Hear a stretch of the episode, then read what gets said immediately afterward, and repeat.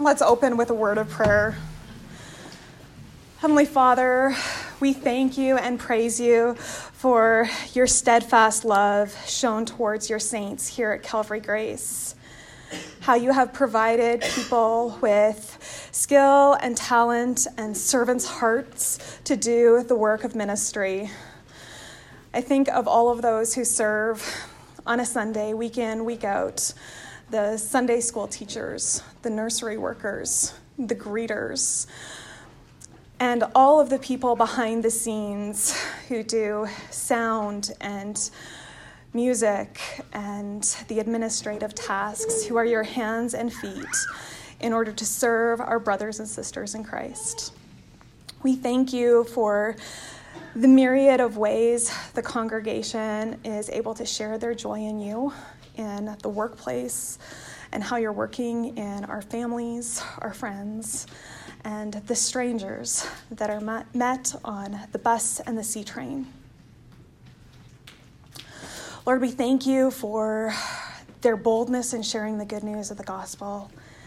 And I, I praise you for how you are answering prayers, prayers that are shared on CCB that remind me that you are a God who hears our prayers and that we are strengthened by the Holy Spirit in our inner being to love and show patience to those around us with different backgrounds and opinions.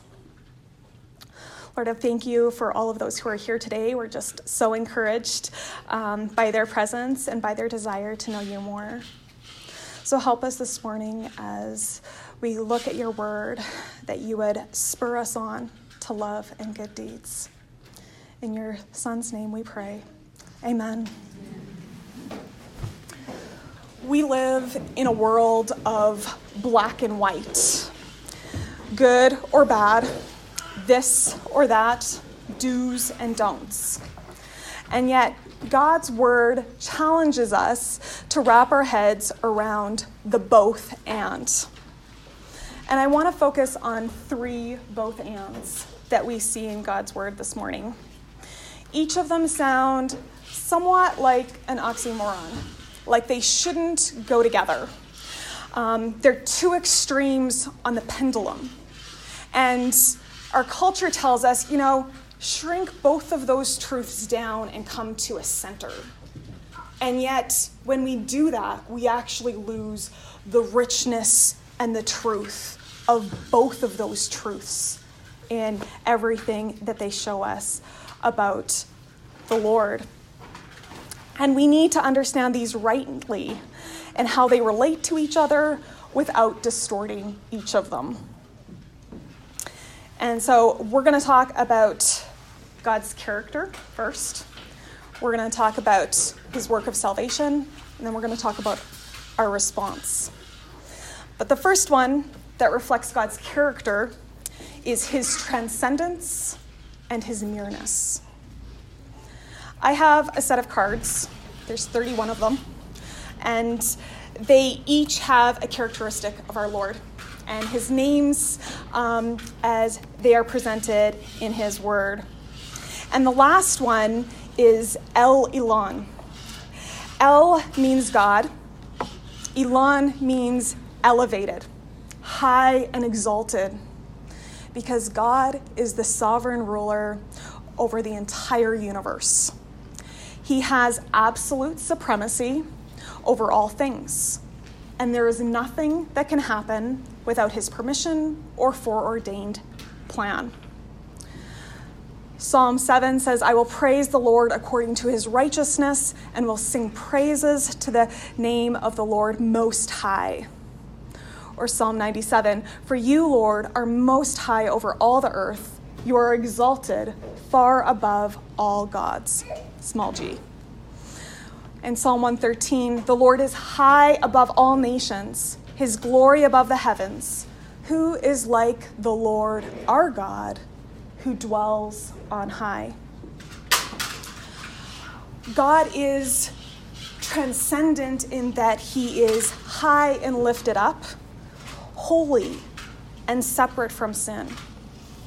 In Exodus 19, there are warnings given to the people of Israel and limits in order to prepare them for the Lord's arrival on Mount Sinai, lest he break out against them and they perish. He is our creator, and we are the created. He is limitless, and we are limited. Our sin separates us from the pure holiness of the Lord. He cannot stand it in his presence, and hence Adam and Eve were banished from the Garden of Eden. And there were boundaries put on the mountain in Exodus 19 to remind the people that the Lord is different and distinct from us. Isaiah 55, verse 8 says it this way For my thoughts are not your thoughts, neither are your ways my ways, declares the Lord. For as the heavens are higher than the earth, so are my ways higher than your ways, and my thoughts than your thoughts. For as the rain and snow come down from heaven and do not return, but water the earth, making it bring forth and sprout, giving seed to the sower and bread to the eater, so shall my word be that goes out from my mouth. It shall not return to me empty, but it shall accomplish that which I purpose, and it shall succeed in the thing for which I sent it. God's ways are not like our ways. When He speaks, His words accomplish His purpose. He is sovereignly in control over His creation. He provides rain and it makes bread.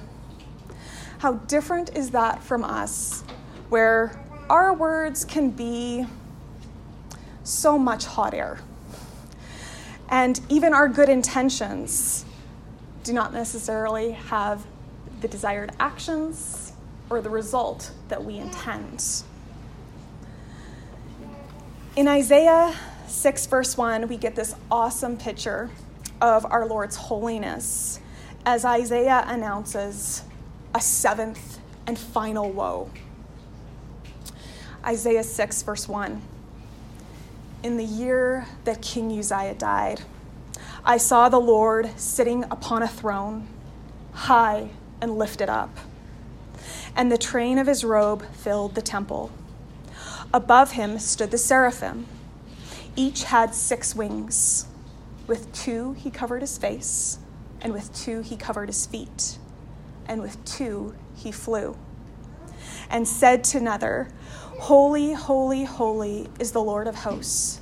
The whole earth is filled with his glory.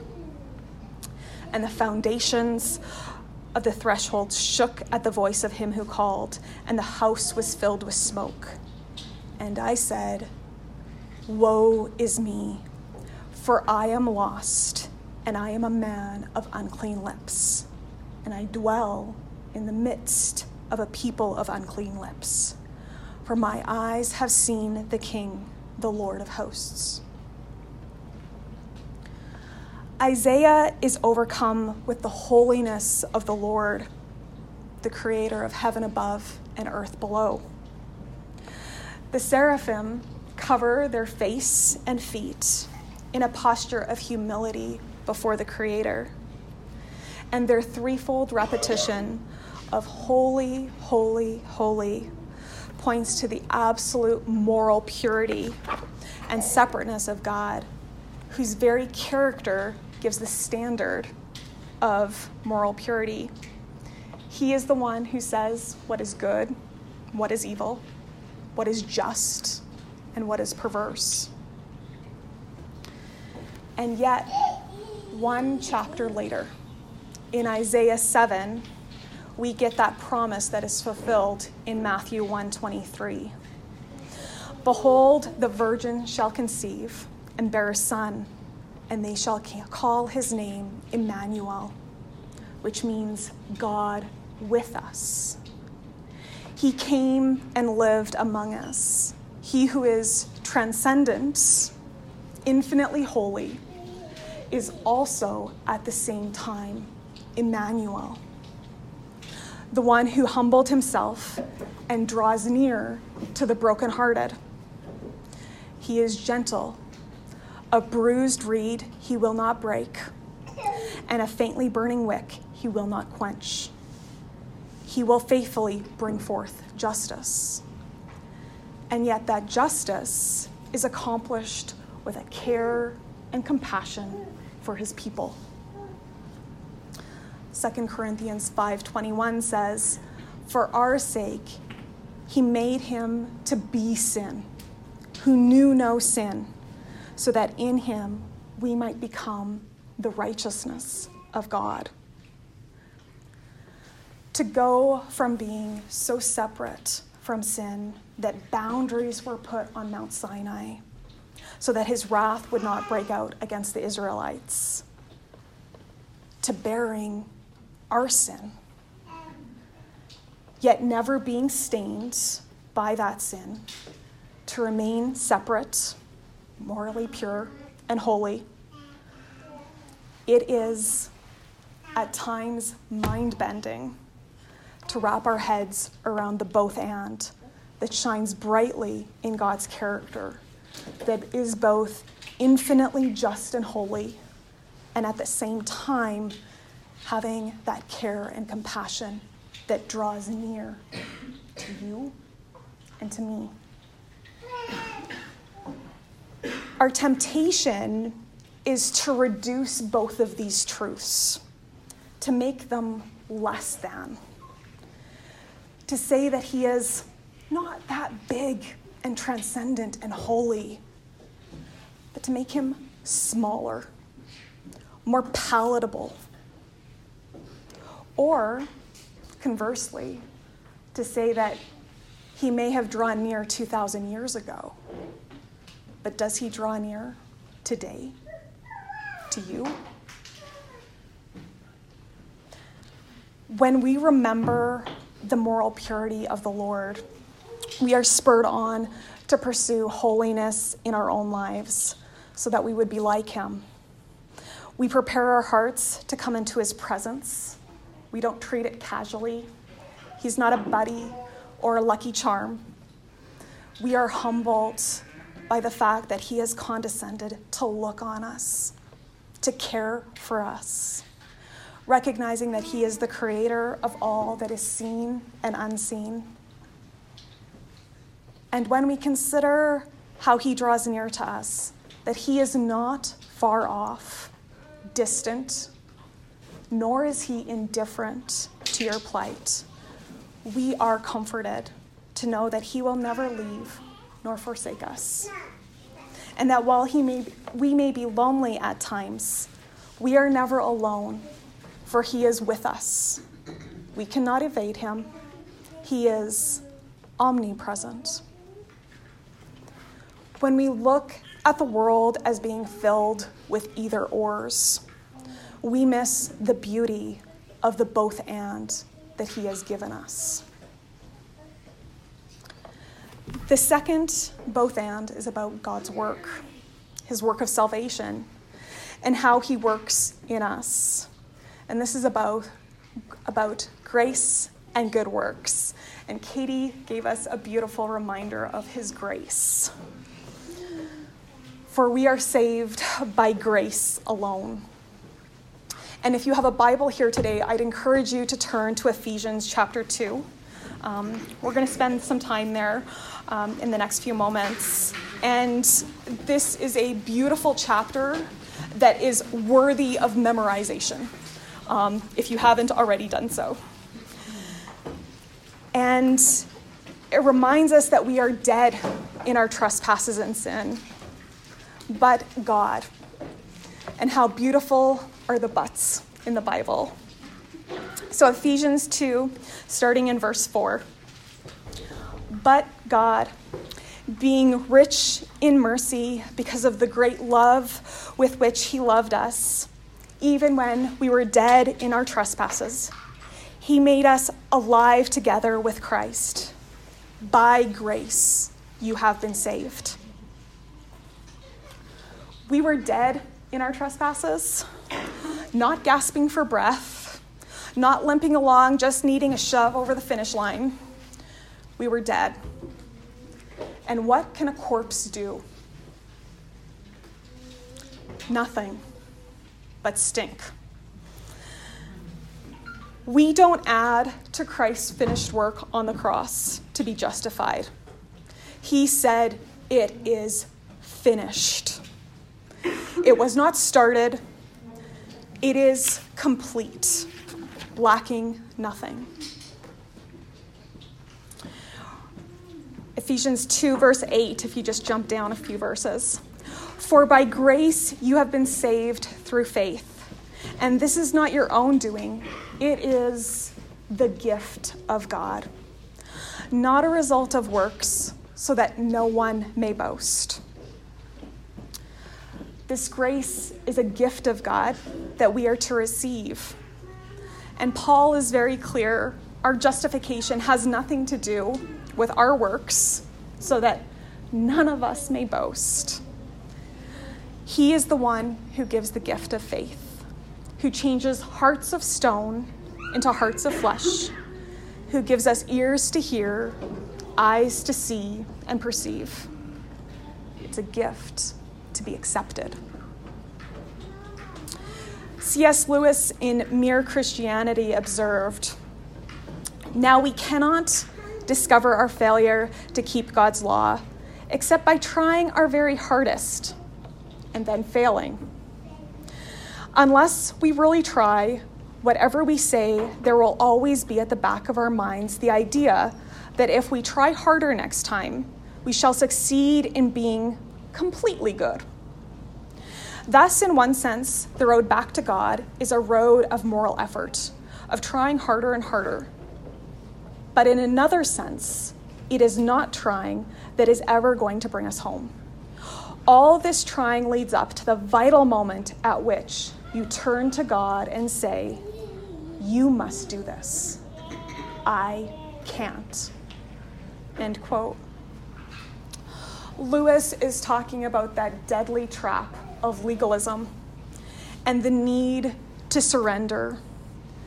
And this surrender recognizes that there is no point where we are good enough in ourselves.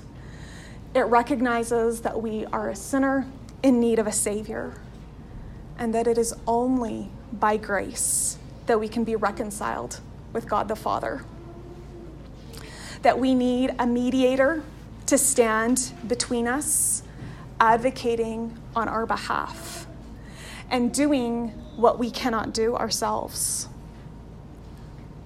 Recognizing this gift, as Katie said, is completely undeserved, so that no one may boast. And yet, God's word also talks about good works. God takes us as we are, warts and all, but He does not leave us where we are. And this requires an understanding of salvation, past, present, and future. As Christians, we are justified before the Father.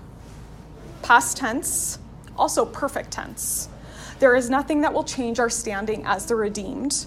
We are clothed in Christ's righteousness, not our own. And our union with Christ is fixed and unchanging as it is grounded in our legal standing before the Father. But we are also called to obedience. This is our sanctification, present tense. Philippians 2:12 says, "Therefore, my beloved, as you have always obeyed, so now, not only in my presence, but much more in my absence, work out your salvation with fear and trembling. For it is God who works in you, both to will and to work for his good pleasure." This working out your salvation is not about our justification. and this is where it can get confusing it refers to the ongoing work of sanctification in the believer's life. Yes, our justification is secure, but our sanctified living fluctuates. We are called to holy living. But we also need to notice that it is God who works in you. It is by the power of the Holy Spirit that we fight sin. Colossians 1:29 For this I toil, struggling with his energy that he powerfully works within me. It is through the Holy Spirit that we are being sanctified, that we are becoming more holy. But it should be noted that there is a way of dead works, not just good works. Hebrews 9:13 says for if the blood of goats and bulls and the sprinkling of defiled persons with the ashes of a heifer sanctify for the purification of the flesh. Now, this refers to the Old Testament temple and the sacrifices there and how those sacrifices were for the forgiveness of sins, yet they could not perfect the conscience of the worshiper. It only dealt with the externals. Yet verse 14 goes on How much more will the blood of Christ, who through the eternal Spirit offered himself without blemish to God, purify our conscience from dead works? to serve the living God. It is only by the power of the Holy Spirit, by faith in Jesus Christ, that we are not doing dead works, those that are external only, but that we have new hearts by His grace and are doing things unto good works. Back in Ephesians 2, verse 9 continues For we are His workmanship created in Christ Jesus for good works, which God has prepared beforehand that we should walk in them. R.C. Sproul puts it this way We must see that while we are justified by faith apart from works, we are justified by faith unto works. End quote. The order here is vitally critical. When you get this mixed up, and are working for salvation and always asking when you're going to be good enough, that is works righteousness. And perhaps the more subtle version is doing good works to keep your salvation, to be worthy of salvation. And these distortions make our lives a drudgery of doing what's right, but never doing it from a cheerful heart focusing on the externals of do not handle, do not taste, do not touch, but not living out a transformed life with a born again heart. So, why are good works important in the life of the believer? Why are we called to be actively speaking into the lives of those around us about the joy that we have in our salvation, the peace that's found in Christ, our hope in the future, when there are so many out there who are anxious about tomorrow.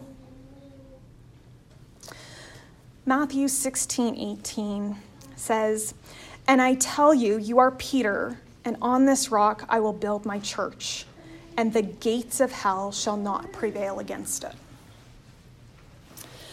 Sam Allberry, um, in a recent podcast, points out that many think this means that the devil will not prevail against in his attack against the church. That we're to grit our teeth, hunker down, and persevere. And yet, he points out these are the gates of hell. What's a gate? A gate is a defensive mechanism. Who's on the offense? All of you. We in the church are to bring the battle, to be on the offense. We are the ones who will prevail because He has already said it will be so. And we prevail in doing good works because we have the promise that they will bear fruit spiritual fruit in our own lives as we are sanctified, becoming more like Him, but also fruit in the lives of those around us as they come to know Him as Lord and Savior. Hebrews 13, verse 15 says, Through him, then let us continually offer up a sacrifice of praise to God. That is the fruit of lips that acknowledge his name. Do not neglect to do good and to share what you have, for such sacrifices are pleasing to God. Our sharing the gospel is not in vain how can they be saved if they do not hear? How can they hear if we do not speak? Hence, grace and good works go together. It is by grace that we have been saved, transferred from the domain of darkness into marvelous light. And it is by grace that we do good works and not dead works. It is by grace that those good works bear fruit in our own lives and in the lives of those around us. The temptation is to become focused on grace and to fall into the trap of antinomianism. And that's just a big fancy way of saying against the law. And that is saying, I'm saved and justified, but I can be a carnal Christian and I can go out and do anything I want. And it's a distortion and it's dangerous because people are deceiving themselves. And on the other hand, we have legalism, which is focused on constantly making sure that you're keeping up instead of being able to see that we stand justified, accepted, redeemed before the Father. Our third both ands is about our response and what we are called to do. And that is both striving and resting. Let's look at striving first. And sometimes we forget that these are in the Bible because some of us lean this way really hard. But Romans 15:30, I appeal to you brothers by our Lord Jesus Christ by the love of the Spirit to strive together with me in your prayers to God on my behalf. And 1 Corinthians 14:12. So with yourselves since you are eager for manifestations of the Spirit, strive to excellence in building up the church.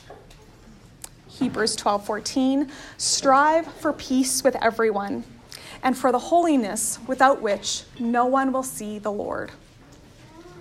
And 1 Timothy 4:10 For to this end we toil and strive because we have set our hope on the living God who is the savior of all people especially those who believe. There is a godly striving that is driven by zeal for the Lord. To seek the Lord, to strive in prayer, to build up the church through service, to be a peacemaker, to grow in holiness, and to toil and work hard with all we have for the hope that is set before us. These are good and right motives that fuel our energies, that as we look to Christ, our hearts would burn within us. We are told to strive, and our desire is to be obedient. And yet, things can so quickly become twisted. The world says, get on the treadmill of life and go. Our pride says, go and keep up with the Joneses. The devil whispers doubts of who would you be if you didn't go to? The world, temptations of sin, and the devil will try to distort our striving to be focused on ourselves, to go, go, go in our own power. And striving in our own power leads to burnout. When I was organizing the church conferences, um, I came back to 1 Peter 4:10 over and over again. And it says, As each has received a gift, use it to serve one another as good stewards of God's varied grace. Whoever speaks, as one who speaks oracles of God. Whoever serves as one who serves by the strength that God supplies, in order that in everything God may be glorified through Jesus Christ. All of us are to serve, but not in the strength that we bring, but in the strength that God supplies. Every talent, every skill we have is given to us by the Lord. When we are burnt out from striving in our own strength, doing things our own way, we need to stop. We need to stop and rest, leaning on Him to restore and refresh us. And that brings us to resting. Isaiah 32 18. My people shall dwell in quiet resting places. Spurgeon elaborates on this. Peace and rest belong not to the unregenerate, they are the peculiar possession of the Lord's people, and of them only. The God of peace gives perfect peace to those whose hearts are stayed upon him. At this, we rest in the promise of our faithful God, knowing that his words are full of truth and power. We rest in the doctrines of his word, which are consolation itself. We rest in the covenant of his grace, which is a haven of delight. More highly favored are we than David in Adullam or Jonah beneath his gourd, for none can invade or destroy our shelter. The person of Jesus is the quiet resting place of his people. And when we draw near to him in the breaking of bread, in the hearing of the word, the searching of scriptures, prayer or praise, we find any form of approach to him to be the return of peace to our spirits. End quote. So I want to talk about those three things that Spurgeon pointed out. Where do we find our rest? First, the promises of a faithful God, knowing that his words are full of truth and power. Those promises are known. And for some, there's an aspect of the already but not yet. But even while some of them are not yet, they are so guaranteed, it's as if they're already here. Hebrews 6 13 to 20 talks about the covenant promises being sure because when God desired to show more convincingly to the heirs of promise the unchangeable character of his purpose, he guaranteed it with an oath. So that by two unchangeable things in which it is impossible for God to lie, we who have fled for refuge might have strong encouragement to hold fast to the hope set before us we have this as a sure and steady anchor of the soul. God's promises come true because it is God who makes them happen. He is able to bring them to pass. And we talked about that earlier with his transcendence, his sovereignty, that his ways are higher than our ways because his words come true.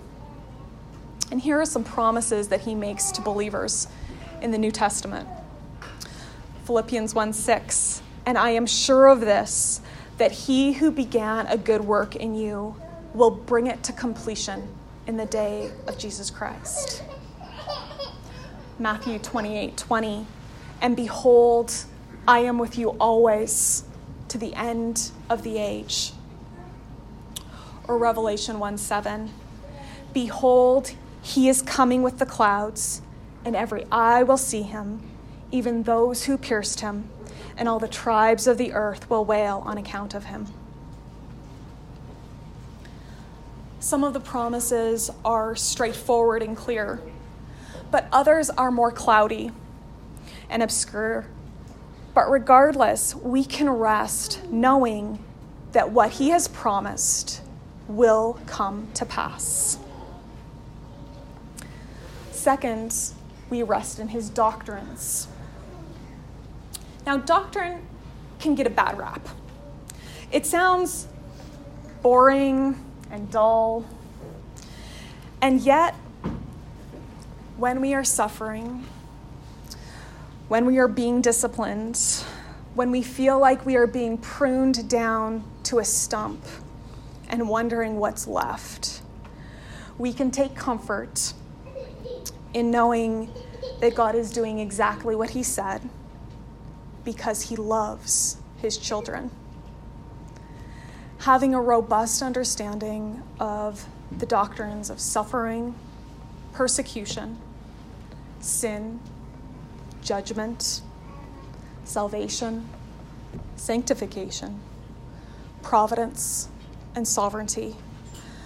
Give us comfort in knowing that we're not alone in those moments, that we have a comforter in those moments, that there is a reason for it, and it's for our good. And each of those could be a talk in themselves and more, um, but that's for another time and place.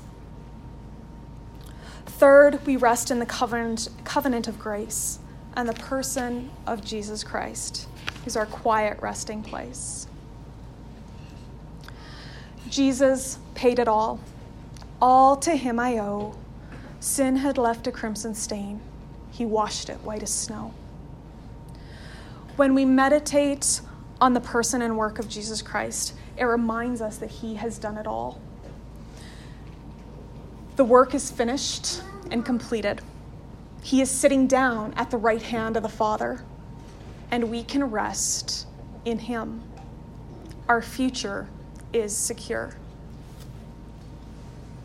Earlier, I mentioned three tenses of salvation past, present, and here's future. The third is our glorification, promised in Romans 8 29. For those whom he foreknew, he also predestined to be conformed to the image of his Son, in order that he might be the firstborn among many brothers. And those whom he predestined, he also called. And those whom he called, he also justified. And those whom he justified, he also glorified. And this is expanded in Colossians 1 4, where he says, And Christ, who is your life, appears then you also will appear with him in glory. This is so guaranteed. It is spoken of in the past tense, even though it's in the future.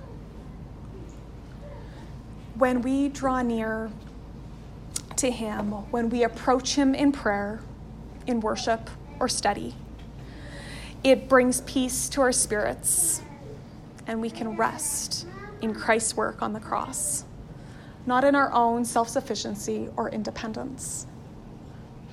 And by resting in God's promises, doctrines, and the covenant of grace, we are able to be fueled with zeal to strive in this life, lived out, poured out for Christ.